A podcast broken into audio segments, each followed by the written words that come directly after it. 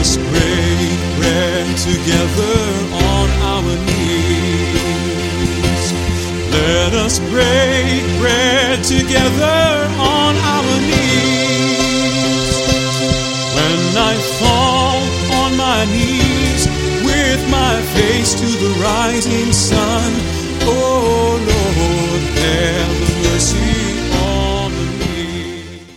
Welcome to Words of Inspiration with your host and teacher, Audley McLean. And now let's hear from Audley. For the past several days, we've been talking about God first and about the difference between what has become Christendom and what Jesus said concerning the church he planted.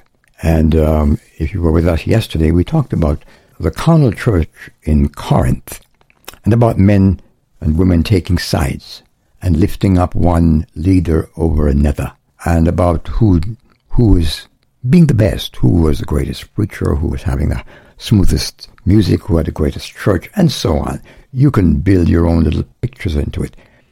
But I thought we dare not leave it there. Let's go back to 1 Corinthians chapter 3. And if I do no more than read the passage, I pray that God the Holy Spirit, who lives and moves, and who lives within the believer, and who convicts of sin, and the one who is going to point you out as being a member of the body of Christ when Jesus comes. He works within you. The Lord Jesus said concerning the Holy Spirit, He's going to take the things that I've given to you, the disciples, and He's going to make them plain. He's bring them, going to bring them back to your memory. And to those of, those of us born afterwards, He will teach us. So when we read the Word of God, we want the Holy Spirit of God to be a, the interpreter. So read with me today in 1 Corinthians chapter 3. We're going to start reading at verse 8. But let me say this. Are you confused? Because of all the banners that are waved and somehow attached to Jesus? I don't know what God thinks as he looks at this vast array of banners. Some are waved in his name with bona fide credentials, giving him first place. Others are raised as a, an attraction to pull you to one man or one woman, to one destination or another. May God the Holy Spirit use His Word today to pull you toward Him. And if God does that, would you communicate with us?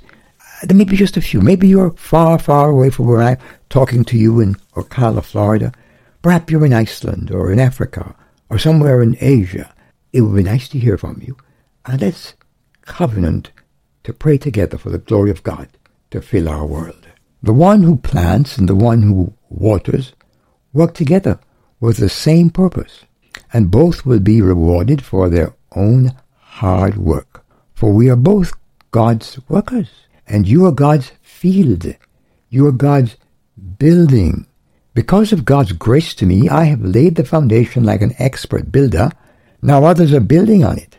But whoever is building on this foundation must be very careful, for no one can lay any foundation other than that one that we already have, Jesus Christ, only foundation. Anyone who builds on that foundation may use a variety of materials, gold, silver, jewels, wood, hay, or straw.